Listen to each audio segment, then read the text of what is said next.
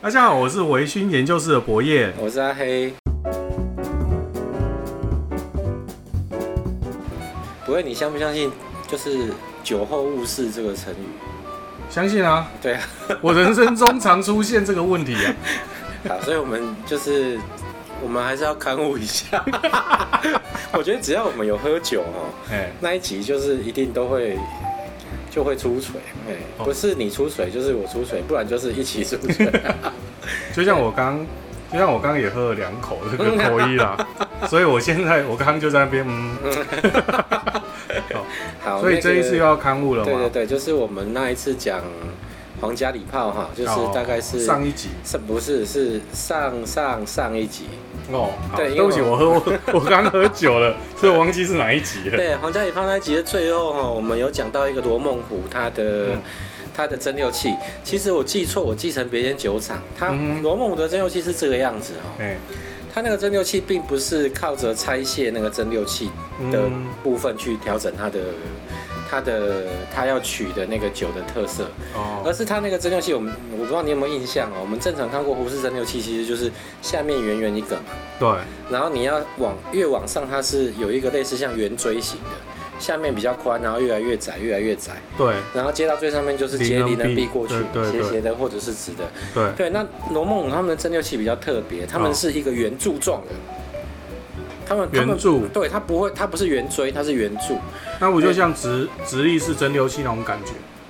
对，没有直直立式蒸馏器应该是整整片的。哦、呃，它是它在叠起来那种，就像大楼一个建一栋四方的大楼建筑那种感觉。哦、对，然后它的这一个罗梦湖蒸馏器呢，它是靠着这个，因为它是圆柱状的，所以它里面有有一些隔板。哦。然后这个隔板的外面有一个机关，可以去调整这个隔板是要垂直或者是水平。哦，嘿，那那个隔板上面有洞。哦，那比那今天如果说你需要比较低矮的，你需要比较浓重的酒体，对，我们可能就是把上面的隔板都关起来。哦，嘿，然后下面的隔板可能就调调成垂直的，垂直于地面这样子。哦，所以那再来是比较有趣的是它的离能壁哈，我们正常离能壁就是。到了蒸馏器的顶端往要开始要斜下，对对，通常有的是斜的嘛，对，有的是平的，对，那有的是它的比较有趣，它是一个怎么形容？它是一个这个样子的形状。我 我相信这样子讲，没有听众听得懂。对，你要不要解释一下啊？比如说，它像是那种俄罗斯方块里面有一个像谱谱的那一个画，俄罗斯方块有一个像。那我我中文字谱的那个画面 的，我觉得各位哦，这个刊物可能就要用掉我们十分钟的时间。不过我我们要考验一下博彦的形容能力哈。我我比手画脚给他看，那请他解释给大家听。好，它的蒸馏器是一个圆柱状，对，里面有隔板，里面有隔板，对。那这个隔板呢，就比如说它需要比较，它需要比较轻盈的酒体的时候，它会把所有的隔板都调成。垂直的，垂直于地面的方向，那它就可以蒸汽就可以直接上去嘛。对，然后如果它需要比较浓重的酒体，它会把隔板都关起来，那就它就要透过那个洞。对对对，那可是这个时候有一个问题啊，如果你的离能壁是固定在某一个高度的时候怎么办？你你把下面的隔板都关起来。它它上不去啊，他没有办法到离能壁那边去。对，所以它离能壁是活动的。什么叫活动？就是它一个圆柱形的蒸馏器，它旁边这个离能壁是，比如说你如果要比较低的酒体的时候，它会是；如果你要比较高的时候是，它这个是可以转动，你能壁是可以移动的。它是有点像，但是这样讲好难讲哦。大家知道。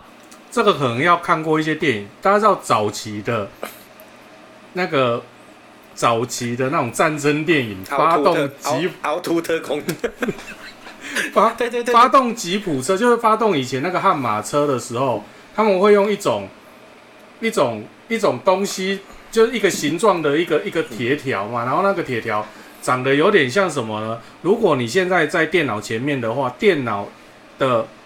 一般传统电脑的键盘的方向键那种感觉。哦，差不多是那种感觉的一个形状的铁条，大概就是长那个形状，是这样子吗？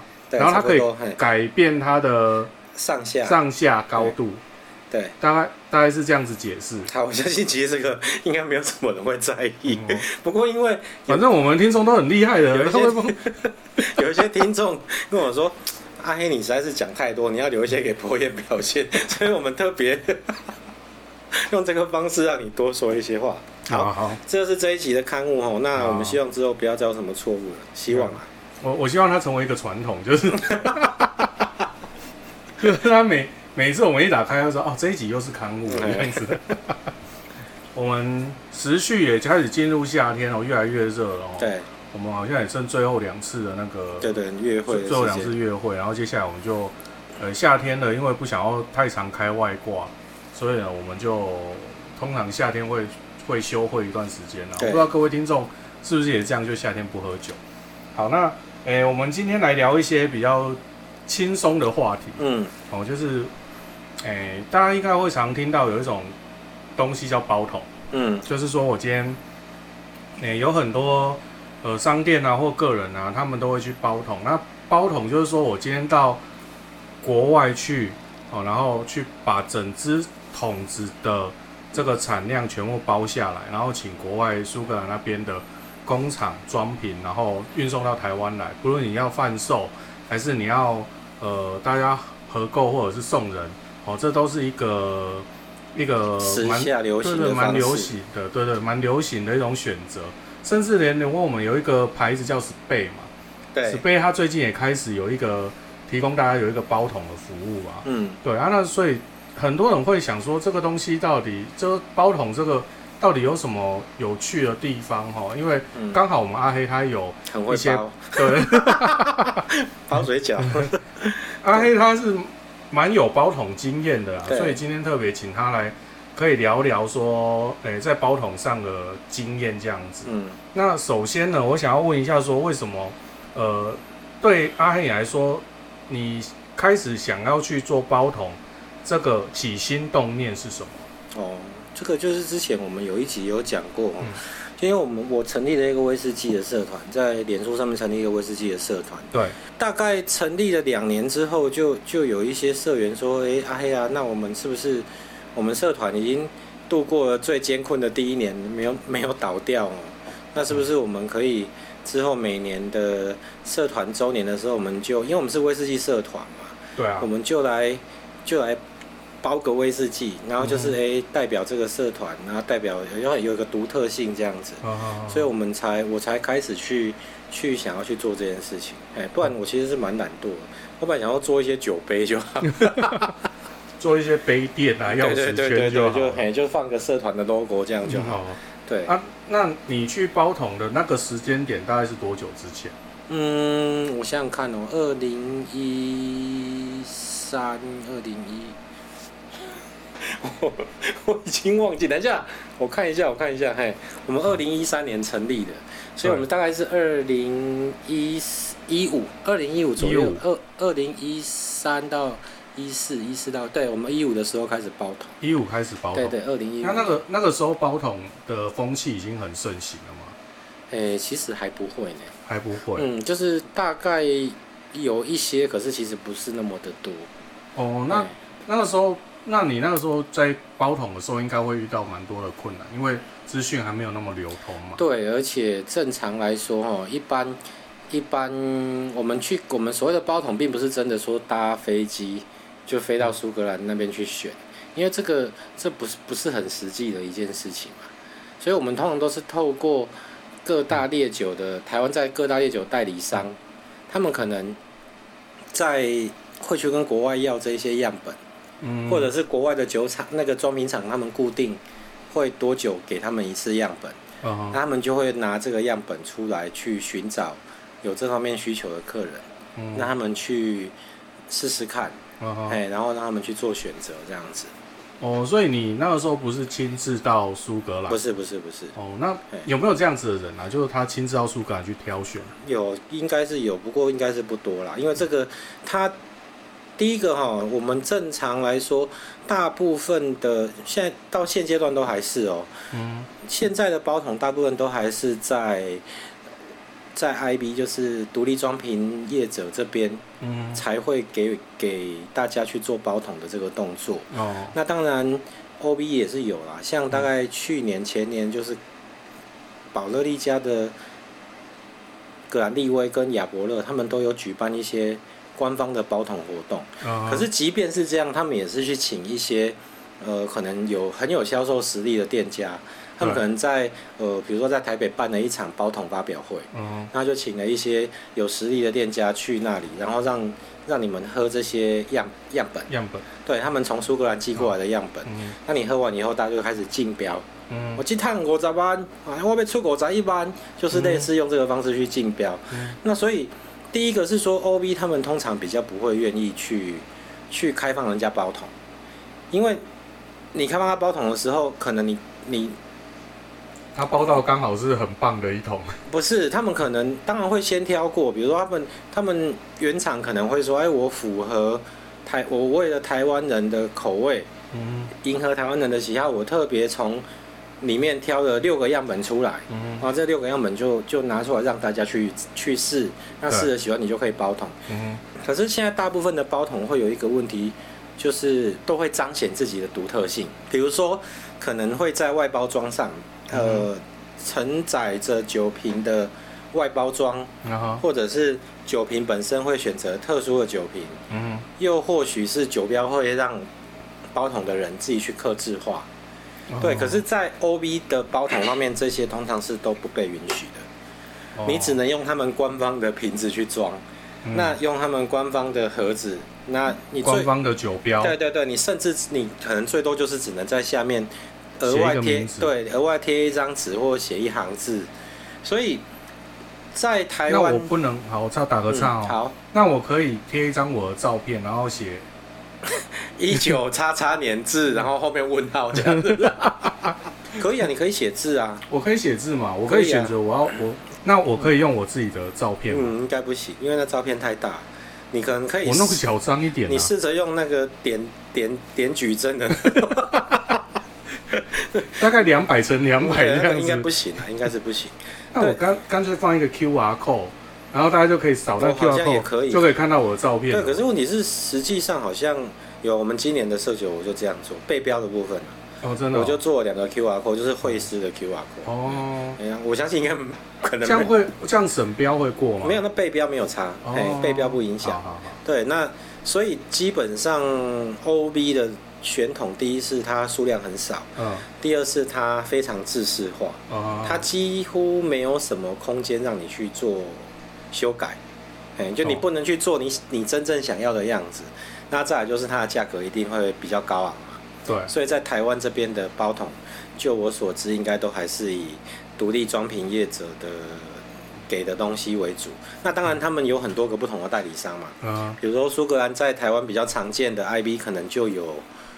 至少二三十个品牌，嗯，对啊，那这二三十个品牌，他们当然有可能就分成八九个代理商，哦、或者是十几个代理商代理，嗯，所以你就是可以跟这些代理商接洽。不过这边有一个很很大的问题，就是我们一开始在做包桶的时候，其实是非常痛苦，因为代理商通常不愿意直接给把样本给个人或者是社团，嗯，嗯，他们通常。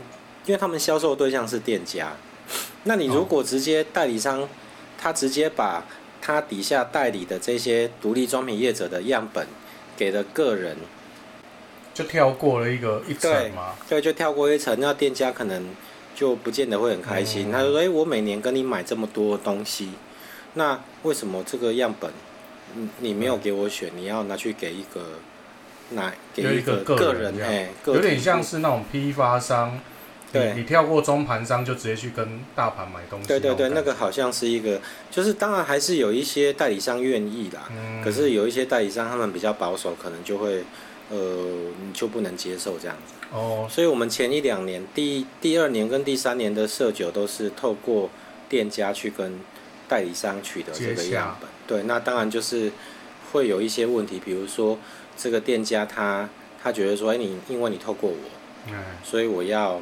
赚一手，转我要转一手。哦，对对对，所以就是后来就觉得这样蛮希望给大家一个，因为我们的社团是一个基本上不去炒炒作酒类的社团。我们社团算是非常特殊的存在。对对对，比较真的是比较少。那所以我们就我就希望说，哎，给大家拿到了这些酒，就是以最平时的价格，嗯，哎，多少钱就是多少钱。我们整个哦美工啊，然后包装啊、设计啦，嗯、然后酒曲的价钱这样子加一加，我们可能就是就是以这个价格给社员这样子。那大家就是可以。买得起，然后在开酒的时候也不会不开心，这样子、啊、就觉得哦好痛哦，刚开一瓶酒花这么多钱，哎，我们就尽量避免这个问题。嗯，那那在包桶一开始是这样子嘛，就是你去选择这个样品。对。那诶，通常像你开始在挑样品了，那他给你挑这些样品，你可以去指定它的风味，或指定它的呃，例如说我要酒厂嘛，或者年份嘛、嗯、这些。这些条件是有哪些是你可以指定的，有哪些是你不能指定的？哦、你可以跟我们分享一下吗？呃，通常来说，你你当然可以指，他每一个代理商不太一样哎，嗯、有的他就是他会比较，也不能说随便呐，他就比较随性，嗯、就是说，因为国外会隔多久会寄多少 sample 过来给他，嗯，他会寄什么 sample 他也不知道，哦，所以他就是他拿到什么他就给你什么。哦。那有的比较严谨的是说，他可以让你有两种严谨的有两种，一种是国外寄给他的 sample，他可能会先试，嗯，那他如果觉得不好，嗯，他就把它打掉，他也不会再让他的他的客户去拿到这个他觉得不行的东西，哎，可能是不行的东西。可是这个当然有好有坏啦。就是说，因为饮酒这件事情是个人主观嘛，对。但你搞不好你的不是你的菜，可是却是别人的菜，这个也有可能。嗯。所以我一直不太能够理解说，像这样子的代理商，他到底是他的评断的标准在哪里？预挑选啊，它有一个预挑选的流程这样子。嗯、对啊，可是我觉得这也不错啦，就是说可以帮助一些没有经验的包桶者去，嗯、去过滤掉一些东西。那当然，如果你很清楚，你知道你要什么的时候。你可以去找严谨的代理商。对，哎，我们当然就是这今天就不不帮这些代理商打广告，嗯、我们就什么都不讲，好，不讲他们的名字。那有比较严谨的代理商，他会跟你说，哎，今天博彦你要包桶，对那我会给你一个意见调查表，真的哦，嗯、哦，你你希望你一个问卷哦，对，哦，就是说，因为后来威士忌，苏格兰威士忌在全世界都很风行，对，所以相对的，你可以拿到的样本，因为一个装瓶商。嗯，它可以装出，它可以装出来的样本可能是有限的嘛？对。比如说，它可能就，呃，我不我不确定，就一桶酒，它可能让你一次抽个七八百毫升。哦。好，这有可能。哎，等一下，先打断一下。嗯。你拿到样品是在多少量？呃，其实从第二年到现在哈，有越来越少的趋势。一一瓶大概现以最近以现在这一次吗？嗯。大概十五沫。十五十五沫哎，十五沫是酒展试喝的那个，差不多，因为他们变成说他们装国外装瓶商，他们去抽取这个样本，对，抽取出来之后，他可能不止给台湾嘛，对，他别的国家也有他的代理商，对，那他不可能无限制的一直去抽嘛，这不可能说我一次抽二十公升起来，然后分少装三十瓶啊，对啊，所以他一定是抽一定的量嘛。对啊，然后就分给这些，所以，然后当这一些国家的代理商拿到了这个样本之后，他再分装，他要再考虑说，对，他在考虑说，所以才会有这个问卷调查出来嘛。我博彦想要包桶，请问你，你希望包的包桶的话，呃，大概会问你几个问题。第一个是，你希望包大概几年的酒？哦，桶陈几年的酒？哦，桶子的类型是什么？好，比如说你喜欢波本桶，你就你就写波本桶嘛。嗯嗯嗯。再来是你期待你你预计你可以承受的价位。嗯。好，比如说你一一瓶大概，哦，你希望可以，你大概是用在几瓶之内？一瓶两千块。对，或者是这你希你可以接受几瓶？哦。因为桶子的大小不同，会影响最后装，还有酒的陈年的时间不一样，会影响你装出来的瓶数嘛。对。比如说，你可能挑了一个比较年轻的雪莉桶，嗯，大桶的雪莉桶，对你可能会装一桶就会装出七百多瓶，对啊，那那个就会是一个换算成金钱就会是一个比较大的数字，哦、因为瓶数太多嘛。他可能会问你这些问题啊，那你喜欢哪个地区的哪个区域的酒厂？要不要你美？对啊，甚至是说你喜欢哪几个酒厂？哦，对，不过基本上呢，你啊，你还你还有没有什么特殊的需求？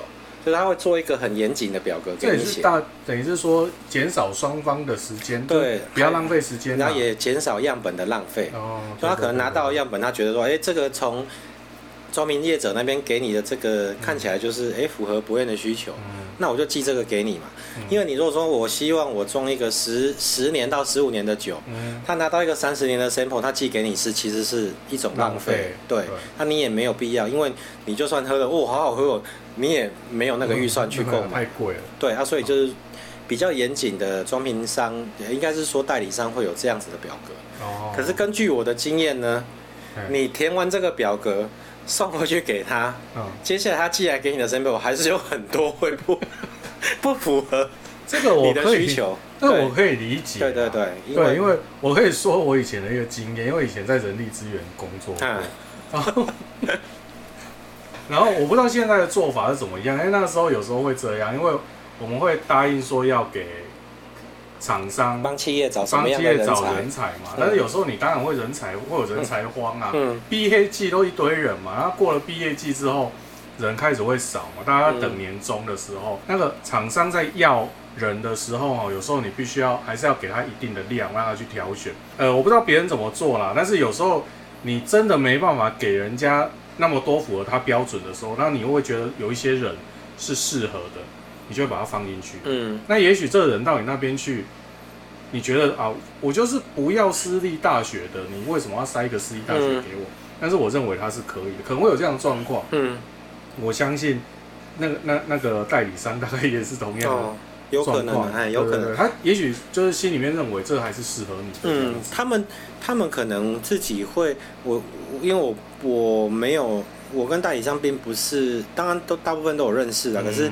说真的非常熟也不见得，所以很多时候你没有办法知道他的他的决策到底是怎么一回事。不过我觉得大概对于他们来说，我们这些包桶客户的这些意见，大概最主要的应该会是落在。价钱、平数跟同型吧，哦，影响成本最直接的。对对对，因为你你至于酒厂那个，我觉得都已经是最旁枝末节的事情。哦，因为一百多个酒厂，你说我就是要 Craigmore，嗯，因为他等 你等二十年，你都没有等到怎么办？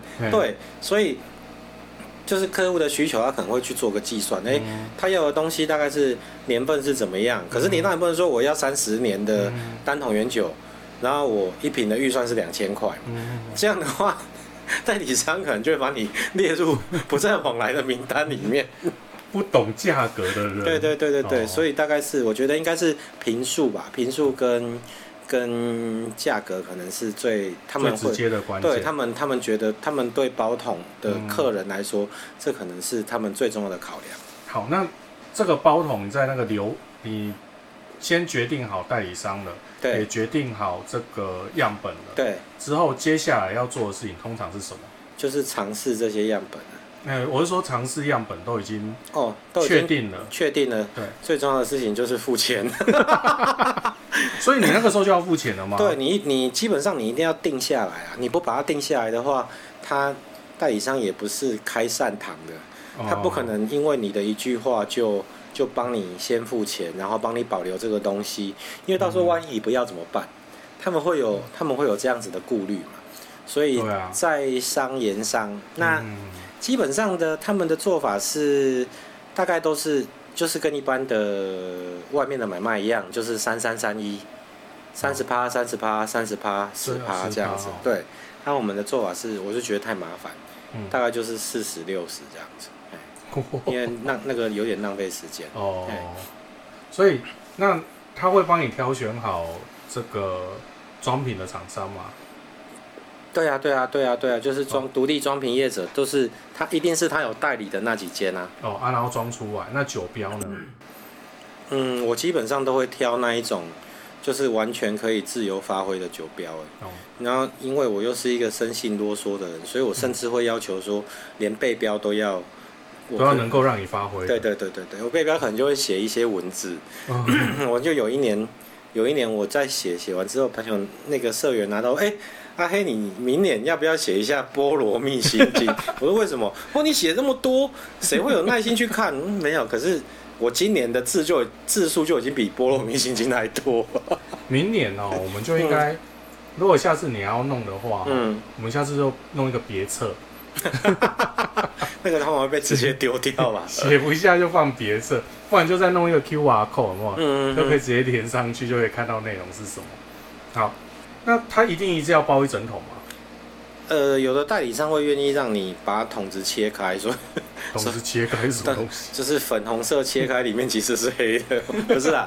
就是说，他有的代理商比较人性化，就是说，今天你尝试到这个 sample，哎、欸，这个风味你觉得很不错，嗯，那那我要包，哎、嗯，可是问题是我我的预算或者是我的我销售的对象没有那么多，怎么办？嗯因为他比如说他这个他跟你跟代理商说这个好，我要包，嗯、然后单价你也可以接受，嗯、他说一瓶大概是两千两千五，哎，你可以接受，嗯，帮你弄到好的价钱，弄到好是寄到家里，对，就是全部寄到你家这样子，寄到你指定的收货地点，那你觉得可以接受？然后后来他跟你说，哎，可是博彦，这这一桶有三百五十瓶，哇，糟糕，我的预算大概就只有一百一百二，的时候怎么办？有的代理商他会很好心。他愿意让你切，就让你说好，那我就切一百二给你。那剩下怎么办？剩下他会有两种做法，一个是他会卖给其他的在台湾的包桶者。嗯嗯嗯。就是说，你可能这一桶酒，假设有三百五十瓶，对，你拿了一百二，对，那还有两百七嘛？没有，算数错了啦，两百两百四。好，那就重讲嘛，没有。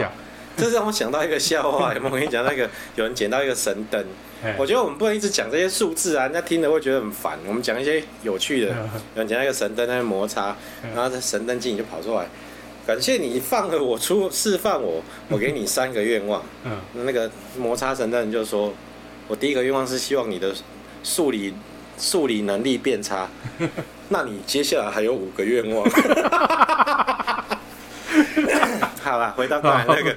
你有三百五，嗯，博彦包了一百二，对，那他有两百，两百三，对。有的代理商做法是说，他会再去找另外一个包桶者，愿意收剩下的，对，就是找人把这两百三销出去。嗯，那可是这会有一个问题，就是说你在台湾岛上面就会，也许你们都画不一样的酒标，可是你们的桶号跟酒精度一定会是一样的。那会有人找抓出来啊？也不是说抓出来，就是说今天很麻烦啊。假设说。哦，博彦为了社团去弄了这个东西，嗯、然后不想赚钱，所以一瓶卖就是成本两千，他就卖两千。嗯、我相信是不太会有这种人啊，嗯、除了除了我以外。嗯，好，那就是说，哦，那可是另外一个人，那可能是店家。嗯。嗯，那当店家他可能说他他需要盈利，他需要生存，是，他可能卖两千七的时候，嗯、这时候问题就会出来。嘿，不管对哪一方都不是好事。对啊。对啊，所以就是。有的代理商他就会回避这个问题，他会把，他会直接在源头，就是在独立装瓶商那边，他就先切了，然后他也告诉装独立装瓶商这边说，我台湾这边就是吃一百二，嗯，那剩下两百三你要丢去哪里我不管，可是你不要再放到台湾来，这样就会很很大幅度的避免掉这个后面打个亚都修台的问题，但是还是有可能会留回来台湾，不会。有的就不会，哦、我可以很确定，有的就不会。某一个，哦，我是说他会不会透过其他管道回到台湾来？你、嗯、当然，如果有新人有机会了，硬要这样做，可是我是觉得那个机会不大。哦，对对对对对。所以我们有可能会去喝到那个剑心的版本。剑心的版本是就是那个日本有一支，嗯、就是。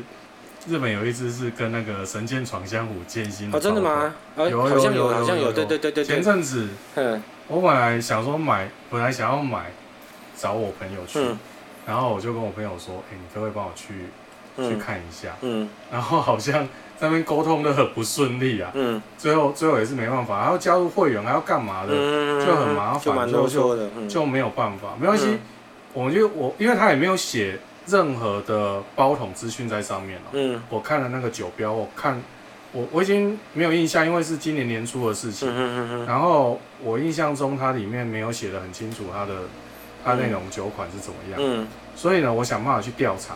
哦。哦，然后我看它有没有切一些到台湾来，如果有的话，我就去买一瓶。我看应该是不容易的。我再自己画一个剑心在上面。而且台湾这边如果要拿到这些国外的东西哦，其实我们刚才讲的东西都有一个。有有点游走在法律边缘的问题，就是说，台湾的法律其实禁止没有烟酒专卖的牌照的执照的人去贩卖贩卖酒类，对对，所以比较适合的做法应该是说，比如说跟店家联名，嗯，就比如说我跟新式的，我们又要打广告，吕老板发票我们会寄到你那里去哈，这是第二次 了，对对对对对，我知道你都有在听啊。对，我跟 比如说我跟台南新市的某个酒庄很好，对，那我可能就会透过跟他联名的方式，嗯、因为法律并不允许我卖酒，那我就就是因为没有牌嘛，对，我就调好这些东西，然后就是放在吕老板那边，然后请他帮我直接贩售这样，对，就以店家名义贩售，嗯、所以这大概是比较比较重要的事情了，这大家一定要注意的，对对，对，这非常严重，对对对，因为你被抓到的话，可能就是会被罚很多钱，哎、嗯，好像都是六万起跳。我我再看护看看，如果如果不是六万，我下一集我再再来更正这样。对，这一集又没喝酒，你 你是有喝，你也要看护，没喝也要就对了。不过这个真的是，就我觉得大概这个包桶这件事情哦，会很吸引人的原因就是，它可以彰显很多的事情，例如说。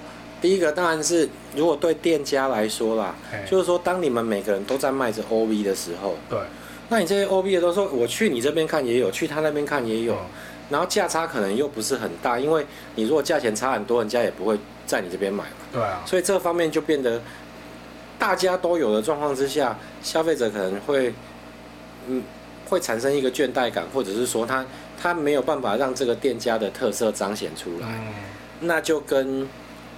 跟那个一样，跟我们私人或者是社团选酒一样，我们都会希望说，这个东西它越这个市场它越包桶的市场越多彩多姿，你就会看到各种不同的面相。对对，就台湾酒酒类市场各种不同的面向，威士忌市场不同的面向。那我们呃，我们刚刚讲的都是苏格兰。嗯。有没有其他国家有提供包桶的？有啊，台湾的格马兰跟 TTL 也都有，也可以包桶。对，那它也是，但是它就没有办法叫苏格兰威士忌。对啊，它就是格马兰威士忌。啊，好，那它包出来的话会是什么？你你你有去接触过吗？嗯，我有朋友有有跟他们包过桶。那那你可以转述一下那个它包桶跟你印象中跟苏格兰包桶有什么不一样吗？因为你在台湾的选择就很少。你可能只有两个酒厂可以选择，对啊，而且而且味道走向好像也都差不多，对，不会差很多。因为我我之前听过最扯的是一个有一个社团，那个大那个时候大概我们也开始在做社酒了，嗯，有一个很大的脸书社团，大概一两万人的社团管理员就去格马兰包，说我要包桶，我要为这个社团包一桶酒，嗯，然后格马兰就给他两个 sample。一个厂才两个 sample，就以前呐、啊，之前，然后给你两个 sample，嗯，那我觉得这个不叫包桶，这个就叫做选比较比较好的那一桶。这个其实他给你两个两个 sample，你当然也可以都不要，一个波本，一个雪莉，结束。没有，你当然可以都不要，可是就看你心态怎么样。嗯，那通常我们比如说像我们自己，我社团这边在选桶的时候，我通常不会只找一个代理商，嗯，我可能会找两个到。三个代理商，然后就跟他说：“哎，我们大概什么时候社庆？大概是十月份。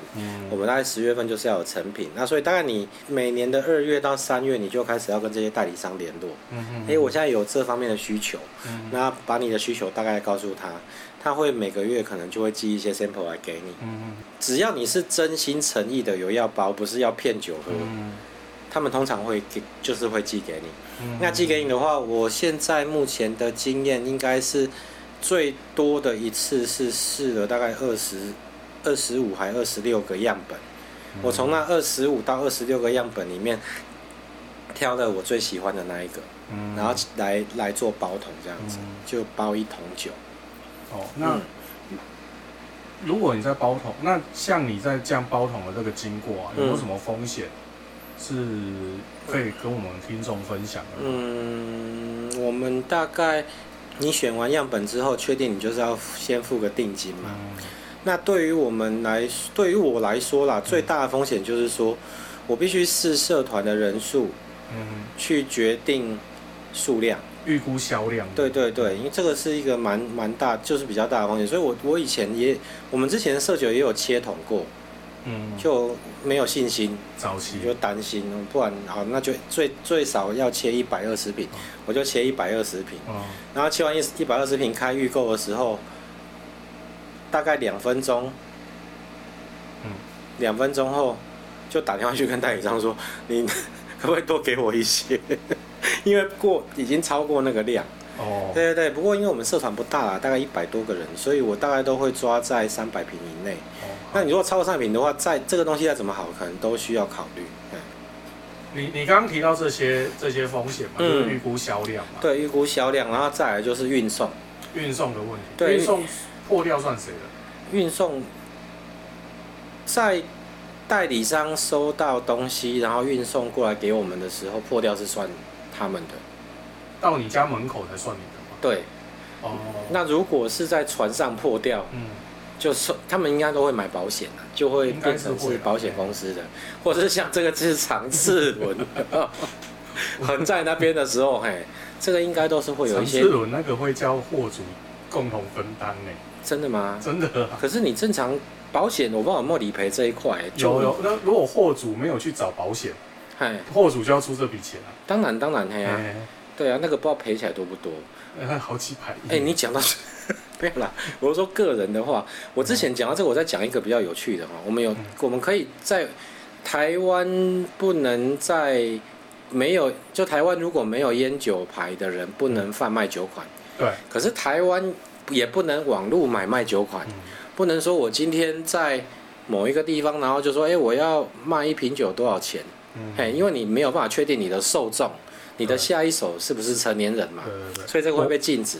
我先讲一件事情，就是我们黑夜所有，我们现在所有的都是透过新式的酒庄对对对做贩卖，对对对，没有，我们没有私底下在贩卖这个东西，所以不要觉得说哦，好像我们讲的很简单。对对对，那个其实蛮，我们都是一切都是合法的。对对对。那可虽然我们我们不能透过网络去贩卖东西，去卖酒，烟酒类，对，烟酒类不能贩卖。可是你可以去跟国外买酒，就是说今天有一些酒你，你好荒谬，没有就 你有一些酒你你就台湾没有人代理，可是你就很想要怎么办？你可以上网去跟国外买酒。那当然他们亚马逊那种，对啊对对对对可以啊，日本系农屋的线上网络，或者是像比较有名的什么。Master of Malt 啦，或者是 The Whisky Exchange 这种地方，你是可以买酒的。嗯、那你买酒就要刷卡，线上刷卡。他、啊、线上刷卡就第一就证明你是成年人。哦。然后第二是他酒寄过来的时候，海关会跟你打税，所以你你跑不掉。哦。所以你是可以网络买酒，可是你不能网络卖酒。哎，因为卖酒的话，我们私底下我们可能发票就不会写正常的那个金额。对。哦。然后再来就是。你我之前就有遇过一次，是我去有一个叫做 The Whisky Exchange 的的线上卖酒的网站，我就买了一瓶酒，格兰花格，嗯，好像一九六几年嘛，嗯，他买了之后就有一个保险，嗯，哦，你要不要你要不要买保险？然后当然要买啊，嗯，用打勾买保险好像多了多了不少钱哦，多了应该一百多英镑，一百多英镑。多少钱啊？那一只好像三。那时候买好像四四万多块吧，四万多，然后四万多块，四万多块就是一千多英镑啊，一千多英镑啊，多一层多差不多一层，一一到一点五层。然后后来那个酒寄到我家的时候，我都没有，我都还没有打开，我就知道它破了，因为它已经漏出来，它已经漏到那个纸箱是湿的，所以我就直接拍照，然后我就传给这个就是寄送的，就 DHL，嘿，他就寄给他。然后他们就跟卖方沟通嘛，因为那不是我的问题。嗯、我本来以为他们会把这个这个酒，它是酒瓶裂开，嗯，有必损，它裂了一条，哦、所以酒就一直渗出来。嗯，然后后来我就先拍照嘛，拍照完我拆开的时候，比如说它裂在它裂在中间的地方，下面其实还有酒。嗯，我纸面朝上说下面还有酒，对，想说不然我还偷喝个一两口，反正有保险，看他怎么处理。可是没有了，我就在那边等他。我以为他会叫我把这个酒还给他，他没有，那个直接赔钱。对，他他再寄一支新的给我。哦。啊，反正这这这个部分的费用全部都是有保险。对对对对，所以其实保险我觉得还蛮重要。这个在风险的，嗯，嘿，不过我们不是要我们不是要教大家如何买保险啊？要买保险，保险是 很重要的东西。好，然后还有一个就是，呃，我我我一直问你还有什么风险哦，是因为我最近听到你人生的风险，你人生最近遇到一个风险就是这一次的 COVID-19。导致这个酒在那边放了很久。哦，对对对对对，这个我觉得可以特别提一下，虽然以后不一定会遇到，对，但是我觉得这是一个很特别的经验，你可以分享一下。大大家大概要记得，就是说，当你去拿到了样本，试完样本之后，你第一个要知道的事情是，这个酒到底装瓶了没？在苏格兰那一头，它到底是已经装到瓶子里面了，还是在桶子里面？如果今天这个酒，它代理商给你的回复是说我们已经装瓶了，嗯，那后面的行程大概是抓四十五天，在没有任何任何突突发状况的，大概要抓四十五天，因为他们可能要运输嘛，从苏格兰内陆运到港口，那货运有两种方式哈，一个是海运，一个是空运，那空运很快，空运大概两个礼拜，嗯，可是每一瓶酒大概会多个两两百到三百块的台币，嗯，如果你今天这个酒很贵，那你可能觉得这个钱没差，没差。可是如果你是一瓶一两一两千两千多的酒，你再加一个两三百块，其实那个压力就蛮大的。对，所以正常是走海运。那海运的船就是它是二十四小时不停的在海上航行嘛，偶尔会卡在那个运河。哦，对，可是它就是如果没有意外，它就是会一直航行，就是二十四小时它是不会停下来。对对，它不会说晚上说我要休息八个小时，它船会一直开。对，所以从他们那边内陆运输到港口，然后要他们要出关出海关，然后开始航行，航行到我这边变成要进海关。海关进来之后，代理商要去清关。清关完以后，货运到了代理商的仓库以后，再把酒寄到包同者这里来。大概这样整个流程大概是四十五天。如果没有装好的，对对，是已经装好的。那如果酒标呢？酒标的话有几种方式，一种是。呃，他会希望你把图做好，嗯，然后画好之后，先继续给他们审稿，嗯，他们审定之后，这这个大概要提一下，有几个比较重要的，就是苏格兰那边他们对于这个酒标的审查哈，有两个蛮大的忌讳，嗯，第一个就是你酒标上面的，假设你有画人物，嗯，你不可以画孕妇，哦，嘿，你也不可以画一个未成年的。孩童或者是青少年，对，因为他们对于未成年跟孕妇饮酒这两件事情，他们非常非常的严谨。那你是鼓吹？有一种暗示，对对对，所以他们就这样子的酒标一定不会通过。对对对，再来就是他们可能会审稿嘛，先装瓶厂他们会先审稿，嗯，装瓶业者审稿完之后，他们会给那个 SWA 去审，对，那没有问题的话，你就可以印。那印的话又有两种，一种是。你把图档寄给他们，苏格兰他们会去帮你印。对，那一种是说，比如说你嫌他们的印刷品质不好，你想在台湾印，那当然他们如果同意的话，你可以在台湾印制好以后再把酒标寄过去给他们贴。其实台湾的印刷非常强哦，台湾的印刷可能印刷品质，跟印刷的金额，它可能是量量诶什么，应该是什么价诶质量很好。台湾印刷的品质非常的精良，可是相对于他们的价格是很低廉的，CP 值高。对，嗯，对，所以通常是有国外自己帮你印，或者是我们我们自己再花钱去印，因为你国外要去印一些烫金啊，或者在酒标上面打凸啊，就是做一些特效，国外不见得做得出来。啊，校色也比较方便嘛，在台湾。对对对，就是要要要处理都比较快啦。哦。他印好再过去，他帮你贴，这是 OK 的。对，他可以，就是你那 还会遇到说，有的酒厂说，哎、欸，我好，我可以让你在台湾自己印，嗯，因为这个这个标我已经审过，我觉得没有问题，嗯、你可以自己印。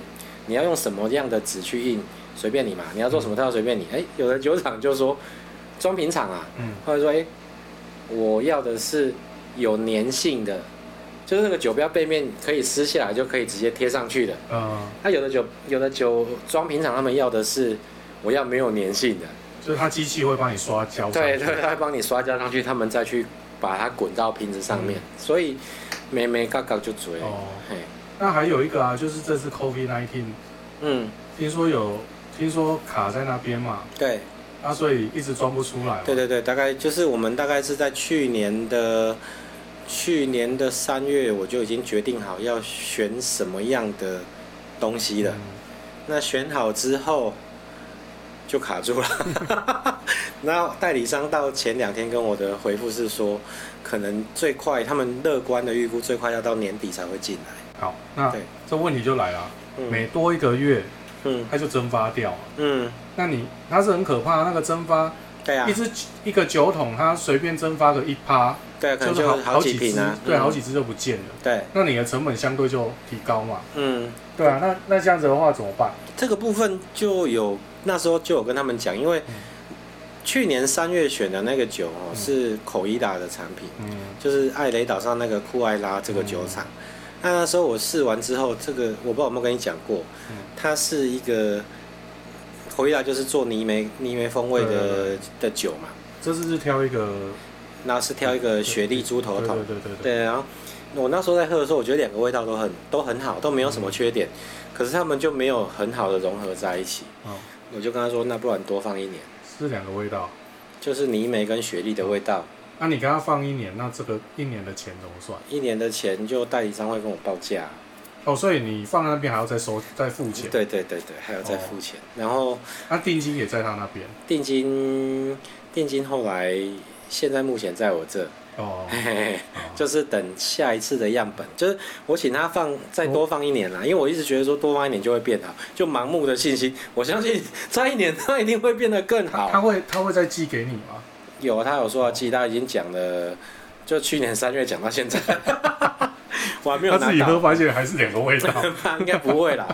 对啊，所以所以现在定金回来在你身上。对对对，没关系，我不会让你老婆知道。对啊，那后来就是我们我要求他多再多放一年，我觉得多放一年，依照我们的经验可能会变得比较好，它味道会比较好的融合在一起，他就放着，然后哎差不多。一直说要给我的那个 sample 也都一直没来，对，就是因为疫情的关系，他们那边也都装瓶厂那边也都休息嘛。对，因为一一个人确诊就全场就就就停工了，就一直停工。那停工停工了两个礼拜，大家回去的时候，又一个现在变成 B 确诊，然后又又停工两个礼拜啊，所以就是整个事情 Covid nineteen 就因为这样就一直拖。那等他们每天要做的事情就会一直越越累积越多嘛。对，那累积之后他们又。他们苏格兰那边人工很贵，嗯，哎，比如说你那个，我们之前就有讨论说，哎，你可不可以帮我们把我们包了这桶酒，你可以帮我们舀一些那个炭渣，木桶里面的炭渣到、哦、到每一瓶里面，像黑蛇那种感觉。对对对，他就说，是啊，机关嘎我炸，因为你要叫一个人在那边帮你舀啊，他没办法自动化，是不是？嗯，哎，因为只有黑蛇有那个装可以自动自动分配炭渣的装置。哦对，大概是这样，哦、所以所以就变成现在就一直无限拖延下去。对对对，然后再加上那个海运，你整个塞住之后，其实那个海运的订单也是一直在累积嘛，对、啊，它一直没办法消化掉，所以就是价钱会重报吗？不会，跟你说，呃、理论上有良心的代理商不会重报。但是所以那个 B，你给我听清楚啊！你不要再报一个，哎，不过有啦，他那时候就我们有讲好说多多同。多存放一年的话，大概是怎么样？价钱会提升多少？你刚才讲到一个很重要，就是说多放一年少了那几瓶怎么办？对啊。我们到最后的做法是，我们以实际装出来的瓶数报价。